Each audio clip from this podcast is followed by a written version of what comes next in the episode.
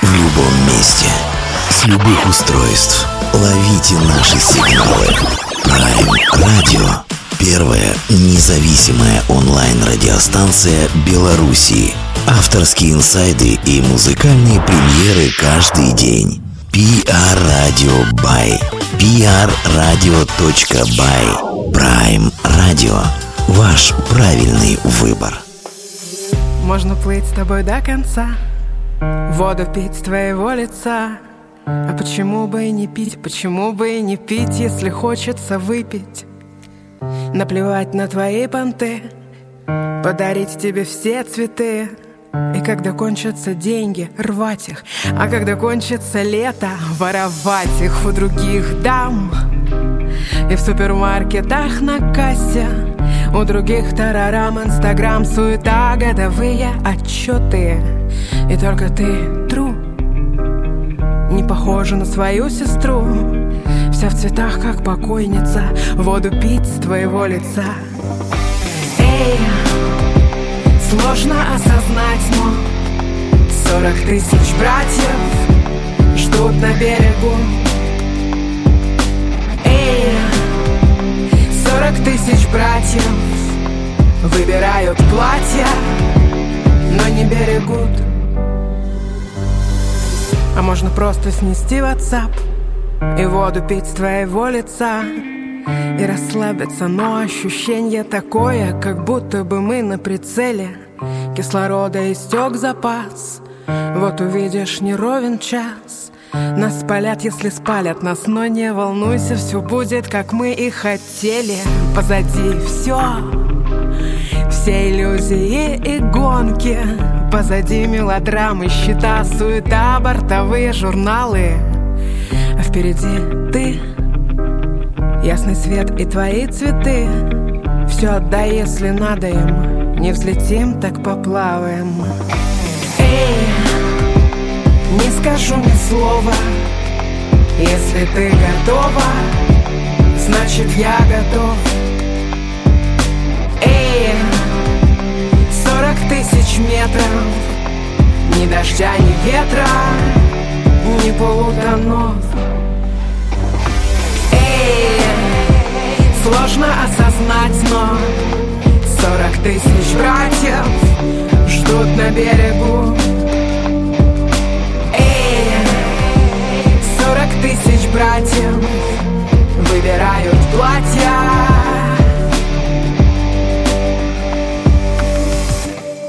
Приветствую всех, это Prime Radio Беларусь, меня зовут Дмитрий. У нас сегодня в гостях побывает, залетит к нам в эфир барышня, а, которая где-то года полтора назад, наверное, разбила все мои представления о реальности, а, причем до такой степени, разбила, надо сказать, своим музыкальным EP, а, причем, говорю, до такой степени, что я готов был обратиться даже к практикующим психологам, но потом коронавирусная история уже вломилась в планы и личные, и общественные, и переключила меня на какие-то другие рельсы, а так бы я действительно пару сеансов психолога посвяща, посещал бы это как минимум, если бы не усугубилась а, эта вся история. Я, наверное, представляю даже а, нашу сегодняшнюю героиню, гостью, наверное, пол эфира умотал бы на то, чтобы все ее, все ее профессиональные а, особенности обозначить. А, драматург, певица, сонграйтер, колумнист, э, театральный критик, все, все что угодно. И это я еще только по верхам побегал. Анастасия Мордвинова с нами сегодня. Настя, привет огромный. Привет, какое прекрасное превью. Чего уж тут прекрасного, когда действительно мне снесло башню от э, твоего э, первого EP, надо сказать, Ябеда он назывался. Кто еще не, не расслышал эту музыку, мы поговорим сегодня и о музыках, и о театрах, и о многом другом. А, но у нас инфоповод то еще более прекрасный. Это а, второй EP, который вышел совершенно недавно, хотя тут как медиа любое событие три дня живет не больше, но мы все-таки отталкиваемся от таких интересных нам событий. А, я, наверное, после первого EP мог бы тоже заявиться с прошением об интервью, но я решил подождать, как будет развиваться эта история, потому что ну, не хочется обманываться, когда ты что-то заполучил себе а, в личное пользование, в личные наушники, а то, чем даже не хочется делиться вторым наушником, если у тебя кто-то попросит, выловив тебя на прослушивание этой всей штуки. Давай давай я хочу с тобой все-таки начать э, с каких-то сакральных вещей, потому что о музыке мы, конечно, поговорим. А, смотри, я как музыкальный журналист, понятное дело, о театре, о, о театральных действиях знаю, наверное, только то с подачи местных, а, что в театре количество интриг на квадратный метр перешкаливает даже а, количество интриг, происходящих в администрации президентов. Больше я о театре ничего не знаю. Я знаю, что эта штука такая занятная. Скажи мне, пожалуйста, правда, это такая история мне местная рассказывает, что если ты вошел в театр, это как алкоголик. Начал пить, будешь пить. Если ты вошел в театральное пространство, все, оттуда не, не отмажешься. Скажи, пожалуйста, вот сакральная вещь. А, попробовав всю эту театральную историю на вкус, на действо, на, на в любом качестве, пускай даже осветителя какого-то рядового, оттуда, правда, уже не сбежишь? Ну, э, сравнение, мне кажется, достаточно правильное по поводу некой зависимости, да, алкогольной зависимости или там наркотической. Может быть, театр, да, это где-то там же. Но мне кажется, что театр — это как Санкт-Петербург. Это место, которое тебя либо берет и не отпустит, либо э, не возьмет. Да? То есть в театр можно войти и выйти оттуда очень быстро, поняв, что ты здесь не сориентируешься. Но если тебя уже засосало, то есть там есть, в общем, некий шанс есть, но он очень, это очень короткое время, когда можно выйти оттуда. Вот, но если тебя уже засосало, то это да, это такое дело, которое становится главным и которое потом всегда э, борется за свое первое место в, в жизни. Хорошо, ну смотри, к театру мы обязательно вернемся. Тема занятная, тема интересная, тема интригующая. Но я как музыкальный журналист все-таки по, немножко потоплю за свою профессию. А, ну и для тебя не секрет, как человек, который работает примерно в схожих областях, ты все знаешь, все эти секреты. А, ты, конечно, знаешь, что если журналисты в редких случаях даже решают готовиться к интервью, то они готовятся на каких-то а, штуках, которые уже были проявлены в медиапространстве, в каком-то медийном бэкграунде, а, то есть выискивают какие-то интервьюшки, а, беседы, не знаю, какие-то монологи, диалоги и тому подобное, что было засвечено раньше. Я честно, абсолютно честно и откровенно, даже пересмотрел э, последние сторис в твоем инстаграме. Я копался везде, где только можно, а разве что только в, какие-то закрытые источники не зашел. Я хочу тебя спросить, правда, история, ну, я не буду пафосно говорить из ряда вон, твоя, по крайней мере, музыкальная история, но это товар штучный, на который обращаешь внимание, на который западаешь, залипаешь. А где, скажи мне, пожалуйста, множество различных, разных, хороших разных интервью с тобою. Э, тут в чем дело? Кто, кто не доработал? Журналисты в очередной раз все прощелкали? Или это твоя недоработка, что тебе а, как бы публичное проявление в виде какого-то интервью ну, достаточно неинтересно? Ну, это на самом деле не недоработка, а это такое позиционирование, что ли. То есть я... Э я очень хорошо знаю, что такое музыкальная журналистика, что такое вообще этот мир, э, весь, что такое пиар. Очень хорошо мне известно. Я работаю в том числе пиарщиком в театральном, и э, я очень хорошо это все знаю. В целом, если бы я этим занялась, ну, у меня есть, в общем, ресурсы определенные, и там связи, знакомства, и все такое. Но что касается именно музыкального творчества, для меня эта история, она э, не для во-первых, она, очевидно, не, не, для широких, э, не для широкой аудитории, и я не хочу насиловать широкую аудиторию э, своим прекрасным творчеством, в общем. А я так говорю про свои песни, что для меня это как э, татуировки. Я, например, вот не бью татуировки, ну, потому что для меня это не моя эстетика. Но э, я понимаю, что чувствуют люди, которые, например, вкладывают какое-то э, какое-то большое бабло э, в то, чтобы сделать э, у какого-то прекрасного художника да, какой-то замечательный эскиз, который будет что-то означать, э, который будет как-то важен, и это на своем теле забить, да, набить. А, вот у меня такая история с, с треками. То есть я принимаю решение э, сделать вот этот трек, да, и для меня это то, что останется навсегда, то, что нельзя и потом убрать, нельзя передумать. То есть все, эти треки, они там, все, релиз состоялся, ты больше, это я называю открытый космос, да, ты больше ничего не можешь сделать с этим. Это уже существует, это уже перескачано на всяких там сайтах пиратских, и даже если ты как-то выпилишь этот э, трек, он все равно где-то останется. И для меня это скорее такой акт э, ну, некой самореализации, но я ни в коем случае не хотела бы... Я, например, не люблю концерты. То есть у меня нет э, такой идеи, что мне нужно... То есть мне лень этим всем заниматься. Вот какая вещь. Ну, может быть, это связано еще с тем, что я, я все-таки драматург, э, и для меня песни — это маленькие пьесы. То есть я вот создаю некую песню, а пьесу, когда пишешь, она же потом живет своей жизнью. То есть в целом нет такого развитой такой индустрии, что ты там продвигаешь свои пьесы. Ее либо поставили, либо не поставили, ты отправляешь ее на какой-то конкурс или там еще что-то, либо ты ее на заказ пишешь, как обычно это делается. А, и, и как бы все. И, и ты отпускаешь как будто бы ее. И вот у меня также э, с песней. То есть у меня нет идеи, нет задачи заниматься их продвижением. Слушай, ну давай я зацеплюсь про «Не люблю концерты». А, я угу. из своей биографии понимаю, ну, я когда-то пришел в журналистику, наверное, чтобы вот добавить э, в свою повседневность некой киношности, чтобы все не потонуло в каком-то, а, в какой-то матрице дом-работа, работа-дом и тому подобное. Журналисты все-таки его приглашают на презентации, на автопате, там есть некая такая искусственная киношность, которую ты привносишь в свою жизнь, но, с другой стороны, я не хотел бы а, прямо вот вживую никогда видеть аудиторию, которая слушает мои интервью с читает то, что угу. я где-то напишу, а, тут есть э, элемент э, некой идеализации. Я все-таки хорошо думаю о публике.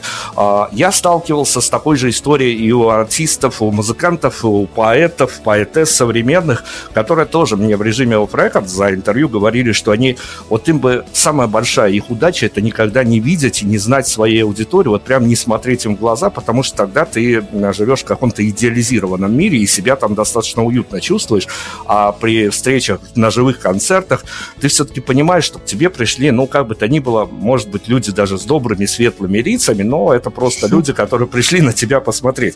А, есть ли у тебя какие-то загоны по вот этой вот теме, что тебе тоже не Слушай, хотелось? Слушай, да, сейчас расскажу, расскажу да, да. Э, прикол. А, ну, во-первых, тоже, чтобы про аудиторию да, говорить, у меня мне нравится идея, мне близка идея быть э, популярной в узком кругу, грубо говоря, да. И мне нравится то, что мои песни нравятся моим друзьям. У меня классные друзья, они интересные люди, они э, прекрасны во всех отношениях. Им нравится то, что я делаю, мне это очень льстит, и мне нравится, что им нравится, да. Вот это как бы такой маленький костяк аудитории, да. Э, что касается другой аудитории, я ее вижу, знаю, мне э, пишут люди часто э, в соцсетях, что им нравится. Это очень приятно. Да, это очень приятно всегда. Я всегда благодарю, потому что это приятно. Но, но мне кажется, здесь происходит ну, некое да, замыкание. То есть, и всегда думаю, и что? Да? Ну, то есть, если вы просто... Ну, я, я не вижу дальше возможности продолжения работы, грубо говоря, с этой аудиторией. Да? И я вспомнила прикол, просто вчера подруге рассказывала. А, на одном концерте я а, э, э, спела песню, есть такая песня, называет, из неизданного, называется «Боря». Она э, из театральных таких работ, она написана э, по мотивам пьесы Чехова «Чайка», и там э, речь идет про Бориса Тригорина, героя чеховской пьесы. Ну, то есть это очень такая специфическая Э, очень там э, читается какая-то коллизия его взаимоотношений с э, его там женщинами, да, и как-то вот так. Она просто классная такая кабацкая песня, мне было настроение, я ее спела на концерте. И после концерта ко мне подходит девушка, это в Петербурге было, а, и она такая вся тонкая, звонкая, и она чуть не, не со слезами на глазах говорит мне, что она вот от этой песни Боря просто сошла с ума, что это ее э, настолько это в нее попадает, что это настолько... Я думаю, ну, наверное, какая-то наша, театроведка какая-то, да, то есть кто-то, кто просек всю эту историю, э, понимает э, всю эту глубину, а, а там, ну, там еще такой текст, что там мы уедем в Москву, Боря, там Нина Заречная в Москву собирается с Борисом уехать. Вот. А, а девочка мне говорит в конце, у меня просто кот недавно умер, а его звали Боря. И поэтому вот эта песня, она очень мне э, зашла. И мне так смешно стало, ну, потому что понятно, да, то есть, что люди на самом деле, что бы ты там ни вкладывал в песни, они слышат всегда что-то свое, э, и ну, это, наверное, и волшебство какое-то, да, то есть, э, наверное, это здорово, когда человек думает, что это про него, да, когда это подходит ему. Но, с другой стороны, это может настолько иметь другие смыслы, да, что иногда с этим столкнуться э, странно. Просто такое странное ощущение. Ну вот правда, так иногда приземляют артистов. Это состояние какое-то а, пограничное, скажем так, потому что после этого ну, как-то иногда неуютно себя чувствуешь. Но смотри, а, я, поскольку уже давным-давно в эту музыкальную стилистику, журналистскую, а еще больше в интервьюирование погружен, я понимаю, ну, выработалась такая формула, она может быть обманчива, возможно, даже слишком эклектична, но тем не менее. А ведь, э, по большому счету, люди к музыке, к музыкальному творчеству творчеству относятся, ну, которые хоть немножко, я же не говорю, что там глубоко копают, таких единицы совсем уже, а, но которые хотя бы не фоном слушают, относятся, ну, буквально их можно разделить, в общем-то, на две категории. Одни, которые слушают музыку и соизмеряют э, те истории, которые им расскажет автор, со своими историями, находят какие-то аналогии, и там уже а, начинается борьба, а, когда ты либо на фоне а, тех историй, которые тебе рассказали, чувствуешь, что ты еще не так уж плох, что есть еще куда большие мерзавцы и тому подобное. А, либо вторая категория, которая еще более, скажем так, юмористически выглядит, что ли, но я часто индивидуумов из этой категории наблюдаю. Вот это те, которые а, идут в кино, садятся на неважно какие ряды, и к кинокартине относятся как эстеты, которые пришли в Эрмитаж, вот так вот э, саркастически склоняют голову, и вот оценочное суждение прямо льются через край. Скажи мне, пожалуйста, вот в идеальном мире каком-то твоем, музыкальном, пока давай хотя бы на музыкальный мир разменяемся, а, тебе м- публику хотелось бы видеть, э, какую больше из первой категории, которые соизмеряют со своими историями, или вот эту публику таких диванных эстетов? Э, хороший вопрос. Слушай, мне кажется, что э, публика диванных эстетов – это э, терновый кост «Мой дом родной», да, то есть э, я театроведка, да, и мои, э, ну, мое окружение – это в целом люди не диванные, а такие нормальные эстеты, которые как раз тоже могут к тебе подойти и с микроскопом, и что-то там такое сделать, и сказать. То есть это... Для, меня не пугает эта история, потому что это я такая, такой человек. Поэтому, ну, наверное, мне кажется, что у моих песен больше вот такой, э, ну, такого интереса к моим песням. Но э, я, я, мне кажется, это не взаимоисключающие вещи, потому что чем цепляют э, песни, да, такая, такой секрет хита, грубо говоря, да, тем, что человек, когда слышит твою песню, он вдруг понимает, что его э, личный жизненный опыт не индивидуален, что у кого-то тоже были такие ощущения, и он об этом написал песню так точно, то есть я думала, это про меня, а это вот. И, ну, это прикольно. Но, кстати, э, я заметила такую вещь, я даже не знаю, радоваться мне или не радоваться, что у меня довольно большая мужская аудитория. И это связано не с тем, что я э, R&B э, и, и, в общем, женщина, да, и танцую раздетой где-то, а с тем, что именно вот мои тексты песен, да, мои песни э, нравятся мужчинам. То есть им это вызывает у них интерес. То есть, ну, не то чтобы, не большинство, но большая часть. То есть, в целом, в принципе, ну, потребитель э, там, да, современной музыки это женщина всегда, да. Ну, девушка там, как- как-то так. Но какая-то очень хорошая доля это мужчины. Я обратила это внимание, мне показалось это интересно. Я думаю, что в чем дело? Может быть, либо есть какая-то э, грубость, что ли, в это. То есть э, люди, которые воспринимают это очень чувственно, то есть э, как раз люди, которые мне говорят, вот эти из первой категории, да, которые мне говорят, что это просто потрясающе, это просто про меня, это так точно, и это мужчины, ну вот часто, вот такое есть наблюдение у меня но я точно один из этих мужчин, и скорее, ну вот. скорее я даже могу, могу как-то расписать художественно кратенько эту формулу, потому что, ну, по крайней мере, на моем примере я себя выловил когда-то на то, что композиция, ну, которая выпущена в EP, это композиция с каким-то, э, каждая с отдельно взятым нервом, и, наверное, а, такое жонглирование рифмами, это вообще в русской музыке штука достаточно уникальная, но когда ты слушаешь, ты а, проживаешь всю композицию от первой до последней строчки, наверное, девчонки, они где-то на полпути останавливаются от очередной отдельно взятой ритмы и начинается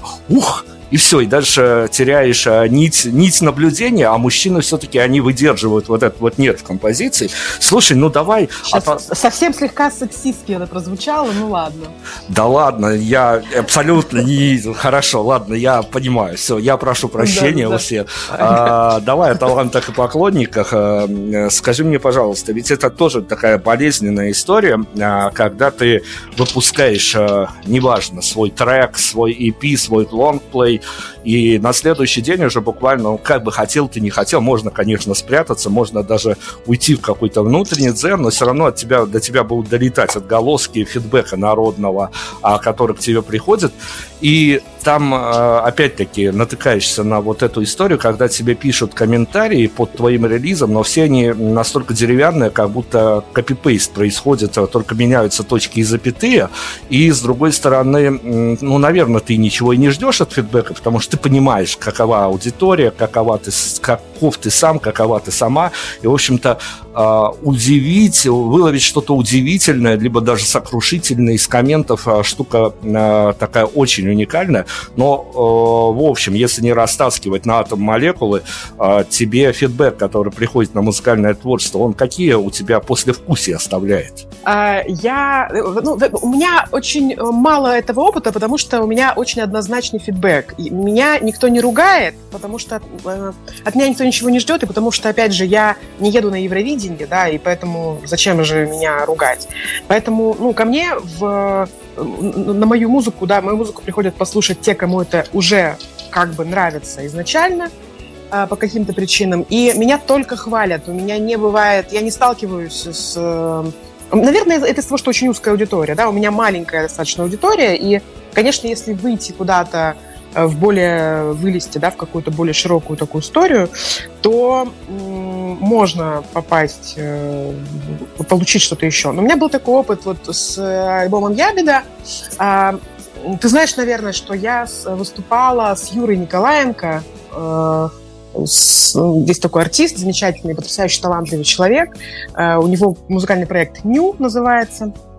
И мы старые друзья, и он меня ну, брал с собой на большие концерты. То есть я избалована кругом. То есть у меня получилось так, что я никогда не организовывала никакие себе концерты. Меня просто брал с собой Юра, который мне близок очень по эстетике и вообще. И э, я перед его огромной аудиторией э, выступала. И вот это было интересно, потому что Конечно, на концертах тебя более-менее хорошо принимают, потому что куда ты денешься, да, ну и вообще вот человек перед тобой вроде он что-то там изображает, опять же его поддерживает там, человек, на которого они пришли, да, вот Юра. Но случился такой момент, что Юра просто сделал там какой-то момент пост на свою огромную там аудиторию, ну, у него там полмиллиона, получилось, подписчиков в Инстаграме, э, с, со словами очень восхищенными по поводу моего альбома и очень такими э, жаркими, восхищенными словами, скажем так. И это безумно взбесило его э, женскую аудиторию. Абсолютно. Потому что им это не понравилось. Им непонятно, с какого вообще перепуга. Их прекрасный э, там кумир, да, э, он с какого-то перепуга тут рекламируют какую-то там... И, в общем, там были комментарии просто жесть. То есть там были комментарии про, э, про то, что... Я даже сейчас не помню. А, ну, типа, актриса с Погорелого театра, а, тебе, ну, ерунда, не понравилось, там, да, все, и вот это вот все пишут, пишут какие-то люди. Я к тому, что, а, не, может быть, не надо, и, может быть, и не надо идти со своим уставом в абсолютно чужой монастырь и, и идти и им его прям вот втюхивать, да, то есть это, возможно, излишняя какая-то история, но тогда меня абсолютно это не, никак я к этому не отнеслась, мне было, ну, забавно это читать, Э, но в целом я никак к этому отнеслась. Но случилось у меня тут на днях вот что. А вышел у меня э, второй EP. Там есть песня «Бандитам», заглавная песня, которая мне очень нравится. И мне пишет одна из моих ближайших подруг э, сообщение о том, что ей очень обидно, о том, что я чуть ли не предала ее, э, сделав... Она слышала черновик этой песни, и ей не понравилось, как она в итоге звучит в релизе. А, ну, потому что она уже сильно, она очень любит эту песню, она сильно привыкла к ее акустической версии, и ей вот сильно не понравилось это. И она зачем-то мне об этом написала, видимо, в шутливой форме, видимо, она имела в виду, что э, я настолько люблю эту песню, что, ну, почувствую эту мою любовь, да, а я очень, почему-то меня это очень задело, я прям растерялась, я такая думаю, блин, как, как же так даже, типа, как так могло получиться? Я какое-то время пробыла в этом состоянии ума, то есть это, по-моему, это вообще был первый фидбэк, э, который меня задел за все вот время моего творчества музыкального. От самого, от самого одного из самых близких людей. Вот как бы так. Причем, видимо, шуточный. Ну, то есть, видимо, вряд ли она имела в виду, что мы больше не будем никогда дружить да, э, после этого. Но почему-то вот в том состоянии ума в тот момент, ну, видимо, это просто еще такой момент, когда ты ждешь только супер похвалы, потому что у тебя вот только что вышел EP, и все пишут, вау, как все круто, там поздравляю, и тут ты хоп, и получаешь вот такой вот такой вот текст. И ты такой напрягаешься сильно. Ну, то есть вот такой у меня был первый раз, очень интересно было наблюдать за, за своим умом в этот момент. Отлично, мы должны уйти на музыку, мы должны грохнуть что-то музыкальное. Я, ну давай я у тебя пере, переобуюсь в студента третьего, наверное, по-моему, курса журфака и спрошу, случился ли в твоей жизни а, вот это вот эфемерное, но такое пафосное э, определение, которым любят бравировать преподаватели, когда а, хотят чему-то научить журналистов, хотя научить журналиста вещь вообще не, не, не, не, не, не получается ни у кого, а, но дело не в этом. Был ли у тебя, сложился ли он, а, я не знаю, момент э, диктофонных историй, момент э, первой, записи первого EP, может быть, при записи этого EP, а, какой-то так называемый фокус-трек, вокруг которого в один момент объединилась вся история, которая для тебя была достаточно непонятна, как все сложится, что найдется, что потеряется, что нужно писать, что не нужно писать. Момент с фокус-треком случался? У меня, да, у меня есть интересная история на эту тему. А, по поводу второй как раз пластинки, я не планировала ее так э, сейчас делать. У меня не было такого плана. А, я думала, что это произойдет гораздо позже. Ну, типа, может быть, летом, там что-то как-то это. Это очень быстро произошло. А, и просто вдруг появилось такое ощущение, что это надо сейчас сделать. И мне кажется, таким вот центральным моментом а, была ситуация такая, я ехала, я была в Петербурге на январских каникулах и а, придумала себе путешествие во Владикавказ. И я поехала а, на такси э, от петербургских друзей в Пулково, э, и это было 7 утра 3 января, и не было никаких машин, и ко мне приехала машина такой более высокой категории. А, потому что, ну, э, э, про простые машины были где-то в других местах, видимо, все. И, в общем, меня повез таксист э, в аэропорт, и по пути он стал рассказывать мне о своей жизни. А у меня есть такая э, привычка, ну, может быть, не в полной мере законная, но я иногда так делаю, предупреждаю всех в эфире. Я иногда включаю диктофон. А, потому что у драматургов есть такая техника, называется вербатин. Это когда ты записываешь речь другого человека, а потом ее точно расшифровываешь, чтобы использовать какие-то обороты, которые он использует в речи, да, чтобы, чтобы у тебя все персонажи не говорили только твоим языком. И когда какая-то интересная история, у меня иногда такое срабатывает. Я включаю диктофон на телефоне, и здесь потрясающий мужик рассказывал поставленным голосом просто какие-то страсти невероятные из бандитского Петербурга. Я включила диктофон и записала как бы для пьесы. Потом я наткнулась на эту запись, послушала ее и поняла, что мне нужно отправить это своему саунд-продюсеру, э, чтобы он подтвердил мою идею о том, что нам нужно взять цитаты оттуда и вставить в песню бандитам, что мы и сделали. И в итоге, э, причем мне казалось, что я это как бы кому-то рассказывала, не скрывала, а в итоге э, мне несколько человек сказали, что они думали, что это постановочные фрагменты. Ну, то есть там есть реплики, да, в песне есть реплики таксиста, там он рассказывает про какие-то вещи, э, и мои друзья подумали, что это театрализация такая. Ну, то есть, что я просто придумала этот текст, что я попросила какого, какого-то артиста это прочитать и вставила это искусственным образом вот так в песню. А это абсолютно живая история, и вот, наверное, вот этот был тот щелчок, когда стало понятно, что надо под эту лавочку записать э, одно, другое, третье и сделать EP. Ну вот знали бы мы из чего иногда вырастают треки. Хорошо. Да-да, из какого ссора. Концептуально, давай тогда мы продолжим. Концептуально, раз уже такую подводку мы к этой композиции завели, давай ее шарахнем в эфире, чтобы все было понятно давай. музыкально, векторно, о чем мы и о ком сегодня говорим. Настя Мордвина у нас сегодня, мы вернемся после музыки и продолжим.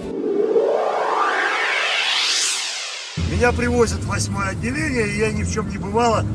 Я еще подумал, а почему браслет это спереди, их сзади одевают? Взлет, что тебе снится? Крейсер Аврора и крики мотор Или страшная драка у проруби в форме креста На лейтенанта Шмидта Борт Две стюардессы Обе ни рыбы, ни мясо, все ясно. Ну оба, но как ты напрягся, не парься так. Шторки открыты. Прощай, оружие, папаган. Прощай, тем хуже, но я смогла. И вот снаружи такая мгла Как перед самым рассветом. Выноси святых, вызывай ментов Пей стаканы, держи лицо, дыши ртом. Молчи, поплачешь о нем потом Под унесенные ветром. Если идти по туннелю на свет Выйдешь на город, которого нет. Передавай там бандитам привет разным. Кто тебя ждет под литейным мостом? Девочка курит, но держит лицо. Ты улыбаешься, Питер весной вмазан. Врет Местная пресса Врут гороскопы, врут копы, но сердце не врет, а поет, но ты знаешь, что сделано им. Сделано тайно. Прет уровень стресса. Ты не боишься полетов, ментов, высоты, красоты, нищеты. Ты боишься любви. Это нормально. То, что сразу ты не сказал Что все твои аргументы за. Со мной не сядешь, что мы вокзал. Хотя вкусах не спорят. Я первым рейсом на Ленинград. Да, я попутала берега. Но вроде этим мы дорога. И третий день на повторе. Знаете, чем закончилось? Я в камере сижу и слышу. Если идти по туннелю на свет Выйдешь на город, которого нет. Передавай там бандитам привет разным кто тебя ждет под литейным мостом? Девочка курит, но держит лицо. Ты улыбаешься, Питер весной вмазан. Если идти по туннелю на свет Выйдешь на город, которого нет. Передавай там бандитам привет. Они думали, что я блефую Кто тебя ждет под литейным мостом? Девочка курит, но держит лицо. Ты улыбаешься, Питер весной. Люди боятся, и все, там просто до истерики Есть такой отдел антикоррупционный внутри ведомства. Одна из моих личных героинь последнего времени, вот теперь в публичном поле Prime Radio сегодня присутствует э, Настя Мордвинова. Мы говорим о музыке, и я обещал, мы обязательно должны э, вторгнуться опять немножко, хотя пару вопросов, такой театральный пул вопросов а, соорудить. Скажи мне, Настя, пожалуйста, ведь э, когда твою пьесу, я уже не буду говорить о перипетиях, вот этих всех кастингах, питчингах и тому подобное, это вообще закрытая территория, и там больше, а, больше, больше нервозности, чем э, ожидание результата. То есть, ну, можно поломать себе психику, пока, пока, пока ты поймешь, что из этого хоть что-то может получиться. Но когда наступает э, история, когда твою премьеру ты сам собственноручно, собственно глазно можешь видеть на театральных подмостках, а тебе, как э, человек, который написал содействие, которое происходит на сцене, куда в этот момент интереснее вглядываться? На сцену, где понятно, что какое-то действие происходит, оно может сочетаться с тем, что у тебя было в голове, когда писалось, и с тем, как это воплотил режиссер, или все-таки интересно направлять взгляд на аудиторию и смотреть на живую реакцию публики, как она это все воспринимает? Если говорить о спектакле, здесь важно, сейчас включу занудного театроведа, здесь очень важно, что спектакль, э, даже если он написан, даже если он поставлен точка в точку по твоей пьесе, это все равно произведение другого автора, другого человека. То есть есть такое правило у нас с начала прошлого века в нашей стране, э, что режиссер – автор спектакля. И то есть, как, какой бы ты ни был там прекрасный Чехов, да, но если Мирович Данченко ставит твою, твою пьесу, то это уже спектакль Мировича Данченко, грубо говоря. Поэтому, конечно же, я смотрю на сцену, потому что в, в целом реакция зрителя, она скорее должна быть интересна режиссеру-постановщику, чем мне. Потому что мне, моя, на самом деле, история, она заканчивается э, на, э, на том, что на реакции э, режиссера, на, на реакции тех людей, которые выбрали мой материал. То есть, опять же, это вот история про, про небольшую аудиторию. Мне интересно, чтобы режиссер полюбил меня, да, чтобы режиссеру понравился мой текст. Вот его глаза, мне интересно, когда он читает мою пьесу, да. А, но если ну, как, как там дальше будет уже с его аудиторией, это почти не мое дело. Потому что если это будет провал, это будет не мой провал. Если это будет успех, это будет не мой успех. Это просто уже как бы другое произведение. Поэтому здесь практически всегда ограничивается все сценой. То есть интереснее смотреть на сцену. Но существует такая прекрасная, такой прекрасный жанр, как читки пьес. Существуют фестивали, например, один из, ну не один из, а самый лучший, самый полезный и самый известный фестиваль, фестиваль молодой драматургии «Любимовка» в России, я имею в виду, где, к слову, очень много прекрасных белорусских драматургов в нашей там компании, эм, которые пишут на русском языке, чудесные белорусы, их, их всегда много, они прекрасны. Вот, э, и там есть э, такое, ну, вот этот жанр читки пьесы. Это совсем другое, потому что читка — это не спектакль, это э, представление текста. Да, ее тоже делает режиссер с актерами, но они просто читают твой текст, они просто как-то его репетируют перед этим, чтобы как-то правильно подать.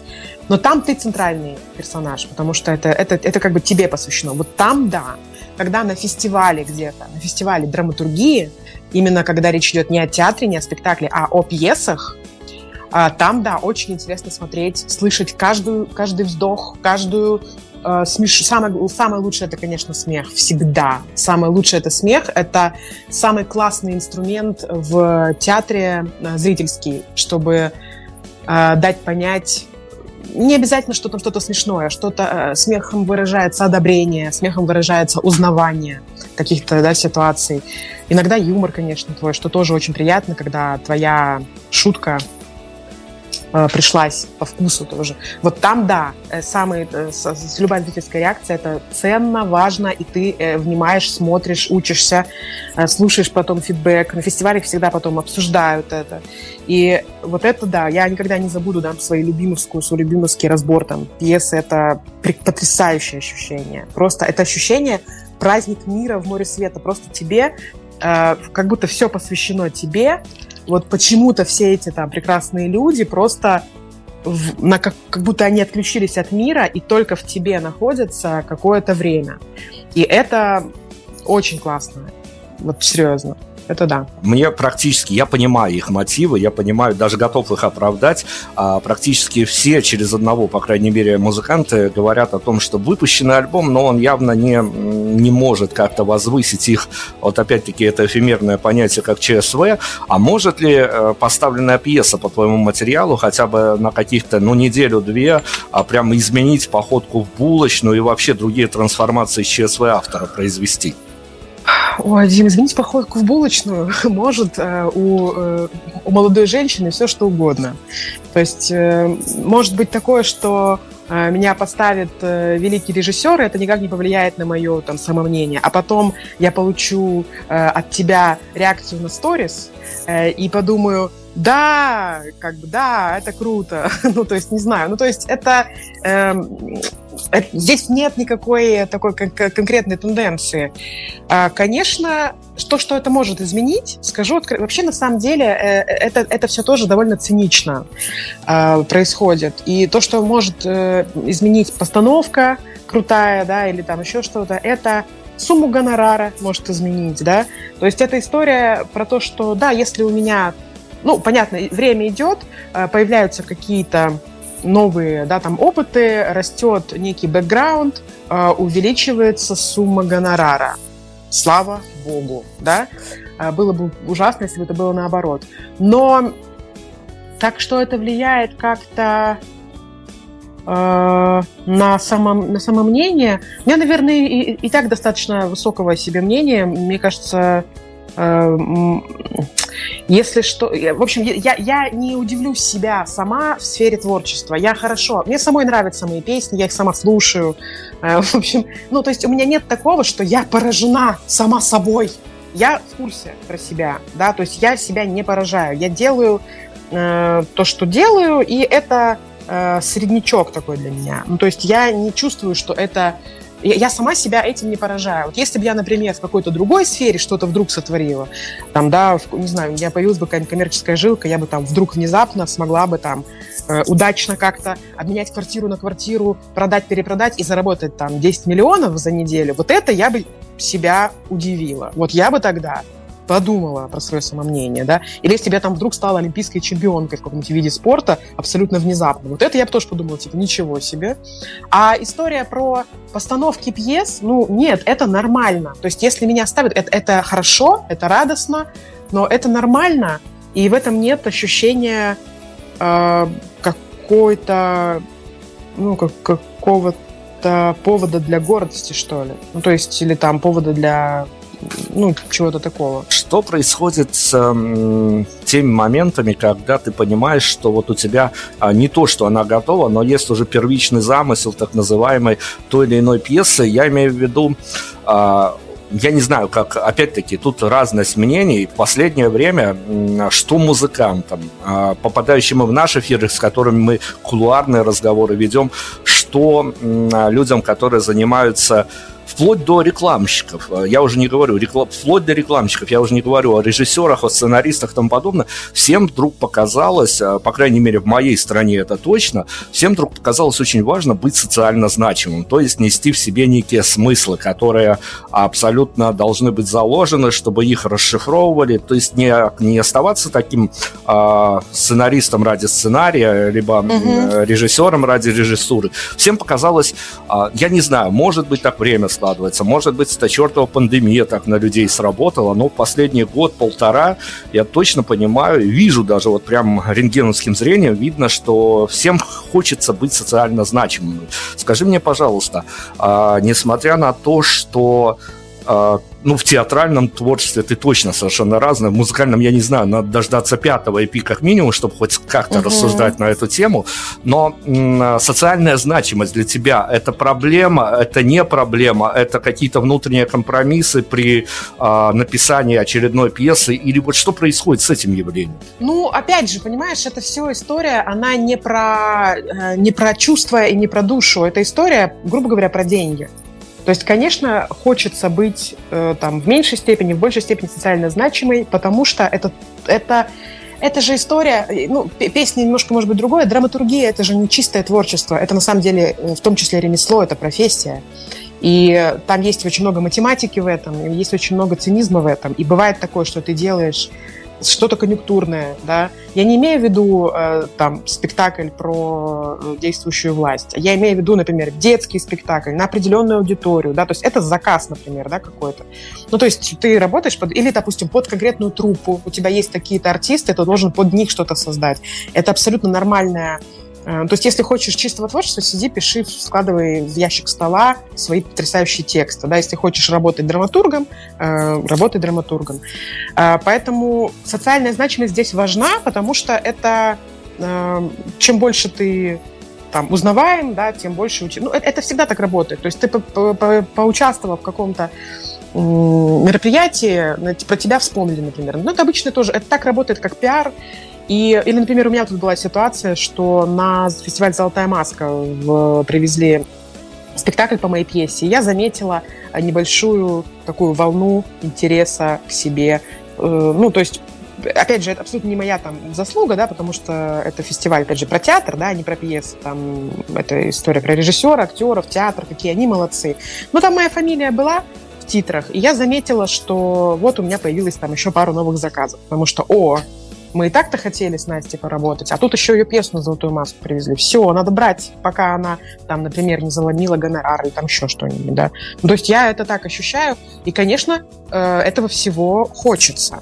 Но эта история не про, не про, реализ... не про самореализацию, не про какое-то ощущение. Потому что, мне кажется, ты говоришь про ощущение, про социальную значимость. То есть, что я хочу быть популярным, я хочу быть узнаваемым, там, да, что-то такое.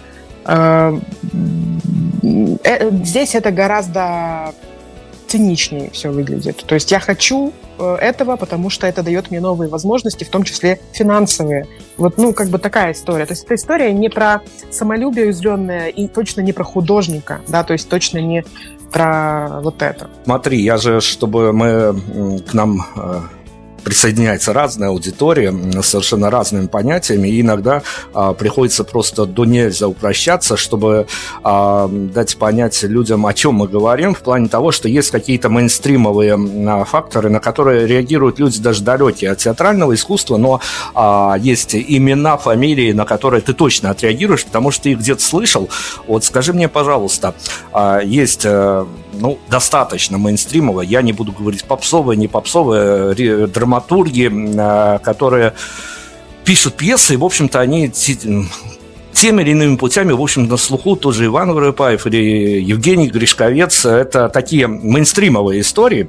Но вот скажи, пожалуйста, а, вот эти вот мейнстримовые истории, а, которые известны всем, я не буду у тебя спрашивать, чем они, по-твоему, цепляют публику. Давай пойдем от обратного. Если мы возьмем а, господина Воропаева и господина Гришковца как некие маркеры всей этой мейнстримовой истории, расскажи мне, пожалуйста, не буду, говорю, спрашивать, чем они хороши, а чем они плохи. Иван Воропаев э, – это герой моего преддиссертационного э, реферата.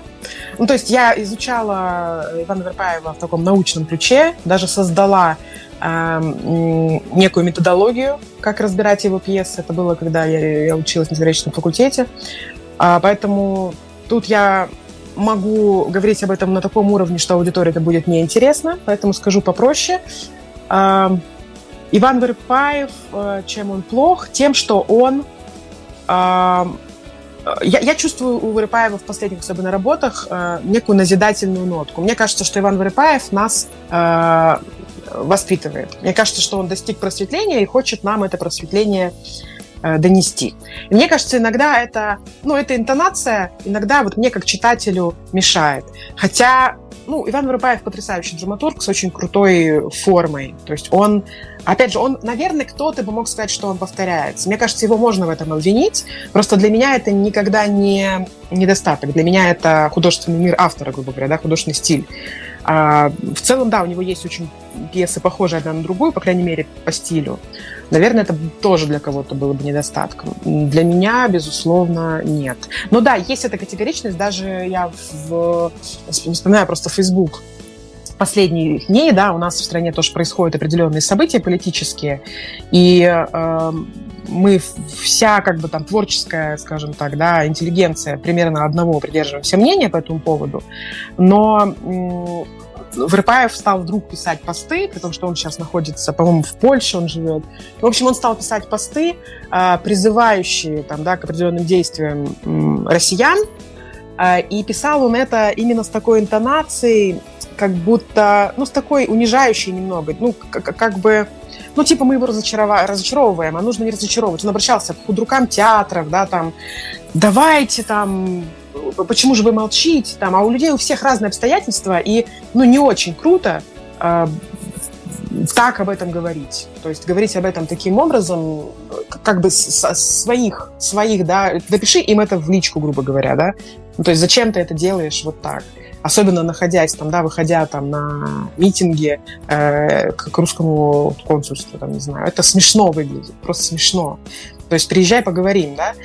А, но э, я просто это сейчас вспомнила и поняла, что а в текстах на другом уровне, там не про политику, не про что, там про, э, про то, как надо жить, да, там, там где-то это проскальзывает всегда. Оно, к счастью, никогда не в лоб, потому что он очень талантливый человек.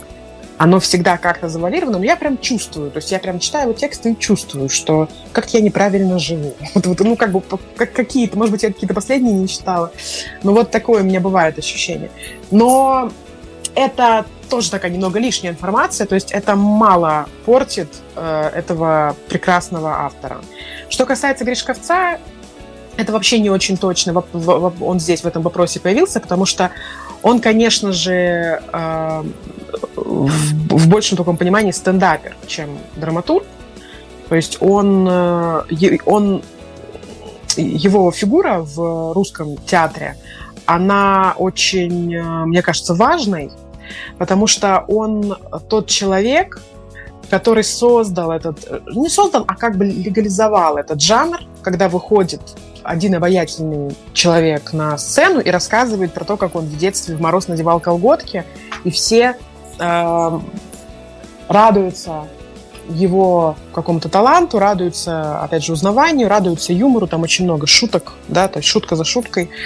И это важный момент, потому что э, театральное искусство, оно очень разнообразно, и эстрадный, например, театр – это тоже театр и его нужно всегда иметь в виду. И там моно, не знаю, спектакль, да, это, стендап это тоже театр. Стендап вообще это же жанр, по сути, театральный. То есть это он появился таким образом, что в Великобритании э, в какой-то момент какие-то трупы театральные распустили, там что-то случилось, какая-то экономическая ситуация. Сейчас боюсь соврать, но примерно, да, поверим мне. И артисты стали просто вот так вот выступать в таких жанрах по пабам, чтобы зарабатывать деньги. И, ну, по сути, это театральный жанр. Э, и он крут очень этим. А чем он плох, я не знаю. Ну, как бы, ну, чем он плох? Мне, например, он просто не очень интересен. Вот он для меня этим плох, да, там, Вырыпаева я могу читать и читать, и, а, а Гришковец мне не интересен. Ну, я не знаю, это качественная характеристика Гришковца или нет? Наверное, нет. Ну хорошо, это же такие мейнстримовые действительно величины, мы их а, как маркеры какие-то взяли. Смотри, я понимаю, что вот и опять-таки из разговоров с музыкантами я понимаю, что в музыкальной истории можно худо-бедно увильнуть от а, всей этой штуки, о которой я хочу дальше у тебя спросить. А в как раз-таки истории драматургии тут уже от этого никуда не денешься. То есть а, ты а, пишешь пьесу, ее ставят, а, актеры играют роль, роли, и обязательно, обязательно должен быть какой-то во всем этом смысл. Ну, я уже не говорю об каких-то архаусных штуках, которые а, делаются ради перформанса на сцене и тому подобное. То есть, если ты пишешь пьесу, она поставлена, в ней должен быть какой-то смысл. Зрители, которые пришли на спектакль, они должны что-то получить или как есть пошлая формулировка, что меня о многом заставило задуматься. Так вот, э, те люди, которые пришли и что-то получают, какие-то месседжи авторские, посылы авторские, смыслы авторские, как в этой истории действительно не упасть в морализм и не стать, вот ты правильно произнесло слово, назидателем каких-то мнений, не насаживать свое мнение, все-таки оставлять а, маневр людям, чтобы они так или иначе понимали. Ну, в общем-то, формулировка вопроса кратка. Как обойтись без морализма? Мне кажется, нужно просто помнить, что то, чем мы занимаемся, наша профессия, это как бы интертеймент все равно, что мы развлекаем. Делаем ли мы драму, трагедию, э, детскую сказку в жанре там театра кукол, да, или мы делаем оперу, или мы делаем комедию, мы все равно э, развлекаем. Это художественная история, в которой должен быть э, в которой должна быть э, драматургия в том плане, что должен быть некий там сюжет, не знаю, да. Сюжета может не быть, ладно, ну, сейчас по- по-разному бывает, но ну, нужно просто помнить, что ты не э, священнослужитель, а ты контент делаешь. Это может быть какой-то великолепный и очень высококлассный контент, но по сути это контент. И надо к этому так относиться попроще чуть-чуть. Вот чуть-чуть попроще, да. То есть, что ты создаешь что-то, чтобы кто-то получил удовольствие прежде всего, да, чтобы кто-то развлек себя. Развлек себя. Я очень понимаю э, зрителей, которые говорят, там, мы после работы приходим в театр, а вы нам еще вот такое тут наваливаете, да. Но тут как бы нужно программу почитать, да, то есть нужно понимать, на что ты идешь. Это никогда не вина театра, что зритель не, не, не понял, куда пришел. Но в любой даже там драме, трагедии и во всем в таком есть элемент э, развлекательный, потому что это должно, например, там, включить мозг человека, он должен погрузиться в художественный мир какого-то другой истории, тоже там что-то понять, не понять. Но еще очень важно, наверное, что если ну, просто прибирать, скажем так, да, прибирать свою э, какую-то вот эту позицию. Не знаю, на самом деле, есть же разные жанры. Может быть, наоборот, где-то это супер уместно. Может быть, э, я сейчас думаю, например, про там, театр док, опять же, да, там, возвращаясь к каким-то там гражданским делам, которые просто работают, у них проект за проектом э, именно посвящен разным проблемам. То есть э, разным социальным э, проблемам. И, конечно, в целом я ничего не вижу плохого в том, чтобы был, там, не знаю, спектакль против там, домашнего насилия, да, с какими-то свидетельствами, там, еще чем-то. Э, ну, что плохого, да, и пусть там будет звучать мысль, что бить женщин нельзя. Я за. Пусть такая мысль будет звучать назидательно. Пусть это так будет. В этом нет ничего дурного. Но если ты э, как-то... Ну, мне кажется, нужно себя просто ловить на желании кого-то воспитать, и если ты как бы себя поймал, то как бы дай фонтану отдохнуть, как говорится. Ну вот скажи, пожалуйста, я-то понимаю, честно говоря, вот главное мое разочарование в профессии в том, что я когда-то пришел в интервьюирование для того, чтобы соизмерить э, ощущение того, как ты слушаешь музыку, и как у тебя складывается после а, того, как ты этого музыканта вылавливаешь как спикера. И там м, разочарование буквально, ну, через одного, если не, не, не чаще случается, то есть не совпадение а, твоей да, внутренней понимаю, картины. Вот. Но скажи, пожалуйста, а, если мы даже допускаем, что артисты через одного не совсем люди, которых, которых э, их представляют в момент прослушивания их произведений, то мы уж точно можем сказать, Тут, конечно, средний уровень температуры по палате, но тем не менее средний уровень температуры, средний уровень интеллектуального, э, интеллектуального э, культуры, интеллектуальной культуры аудитории, он тоже разный, и на него тоже надо равняться. Понятно, каждый случай отдельно, но работая с э, режиссерами, работая с различными театральными заказчиками, тебе а, когда ты понимаешь, что надо упроститься, надо быть доступным для аудитории, тебе а, легче для самой себя договориться с, именно с заказчиками, с режиссерами, или легче договориться сам, сама с собой и где-то а, действительно пойти на внутренние компромиссы? Что сложнее психологически в этой истории? Слушай, ну у меня, наверное, нет такой проблемы, потому что я как раз э, не, не, не интеллектуалка, которая дрожит и боится э, предать себя и упроститься. То есть я не такой человек. То есть если я тебя ввела в заблуждение своими какими-то рассуждениями про свои научные там искания, то ну, это не так. Я человек довольно э, демократичный в этом смысле. И ну, никогда у меня не было такой ситуации, как э, что мне приходилось э, снижать э, стиль ради там чего-то. Ну, как бы нет, такого нет. Э, опять же, э, повторю, что театр и драматургия — это не только творчество, это ремесло. Есть заказ, есть аудитория. То есть если у тебя аудитория, там, например, 12+, э, будь добра, да, опять же, чтобы не делить э, людей там, на высокоинтеллектуальных и низкоинтеллектуальных. Есть же другие прекрасные, или там на женщин и мужчин, то есть другие прекрасные истории. Это просто возрастная маркировка, например, да, что если спектакль 18+, там могут быть определенные темы. Я сейчас говорю не про э, алкоголь и секс, а я говорю про то, что ну, я могу 18-летнему человеку, как и 40-летнему, предложить подумать на... предложить как бы как-то поиграть в какой-то более такой сложный да, мир. Но человеку юному или ребенку я это предлагать не стану. Это правило игры. То есть это абсолютно нормальная такая история, чтобы это эм, чтобы это существовало, чтобы спектакль существовал, да, так э, это делается. Я не помню ни одного случая, когда мне бы приходилось с собой как-то сражаться. Но ну, я, наверное, просто к этому очень легко отношусь. То есть, наверное, да, мне...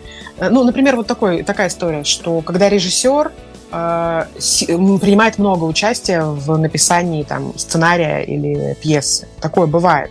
То есть режиссер э, э, указывает тебе, что делать. Может быть, для каких-то драматургов это было бы скандалом и ужасом и делом чести. Для меня нет.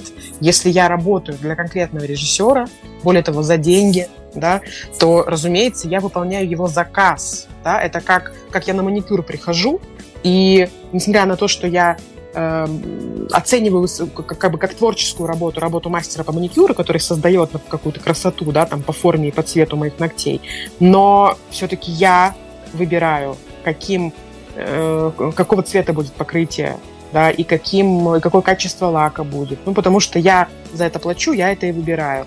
И я надеюсь, что там, мастер по маникюру не оскорбляется от того, что я не разрешаю ей там, в зеленый цвет покрасить э, мои ногти, например.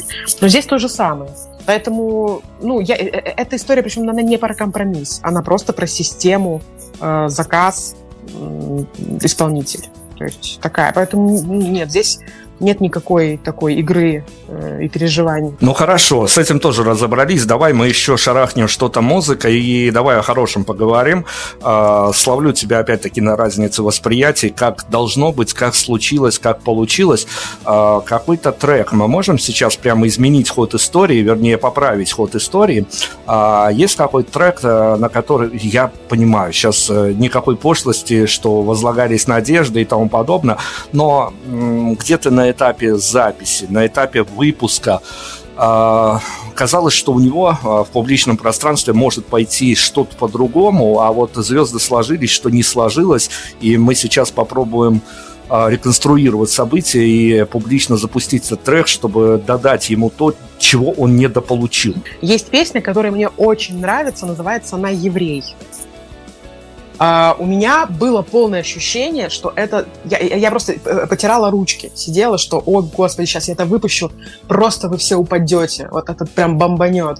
А в итоге uh, пока этого не произошло. То есть у меня очень много uh, откликов на каждую из, из песен других с этого альбома, а про еврея мне, по-моему, вообще ни один человек, никто вообще, ну, я вообще не помню, чтобы его кто-то там выделил или как-то похвалил. А по-моему, это очень крутой трек. Поэтому давайте его послушаем. Мы так и поступим. У нас музыка, мы еще вернемся и поговорим обязательно. Prime Radio. Ваш правильный выбор. Вся жизнь на сцене клуба твоего концерт. А каждый вечер, как экзамен, я увидела тебя — и город замер, и целый мир Остался за спиной, ну удиви Своим открытым ртом и звуком Замерзающим на цели. И, и я останусь в клубе Но на деле я ненавижу клуб. Покажи им, что ты играешь на скрипке Или хотя бы на альте но обстоятельства не те. Пойми, что ты звучишь Гораздо хуже, чем прежде. Хавана, Гила и Гершвин где? Докажи, что ты еврей. Эй, хочу, чтоб ты любил сильнее Я хочу, чтобы звучал Стейнвей и чтобы не было свиста от этих дешевых хай-хетов Я, я твоя глупая Я ерунду пою, но Музло останется в жилах И в самом тяжелом зажиме. Да, давай покажи. Ага. А? Покажи, что ты играешь на скрипке или хотя бы на альте. Но обстоятельства не те. Ну и что, пойми, что ты звучишь Гораздо хуже, чем прежде. Хавана, Гила и Гершвин где? Докажи, что ты еврей. Твои биты, как и твои понты, лежат самой основе мироздания. Я, кажется, уйду, тебя оставив И даже не замечу, уходя, что Целый мир остался за спиной и замер. Словно девочка на шаре. Ой, я таких себя возможностей лишаю. Уйдя со сцены клуба твоего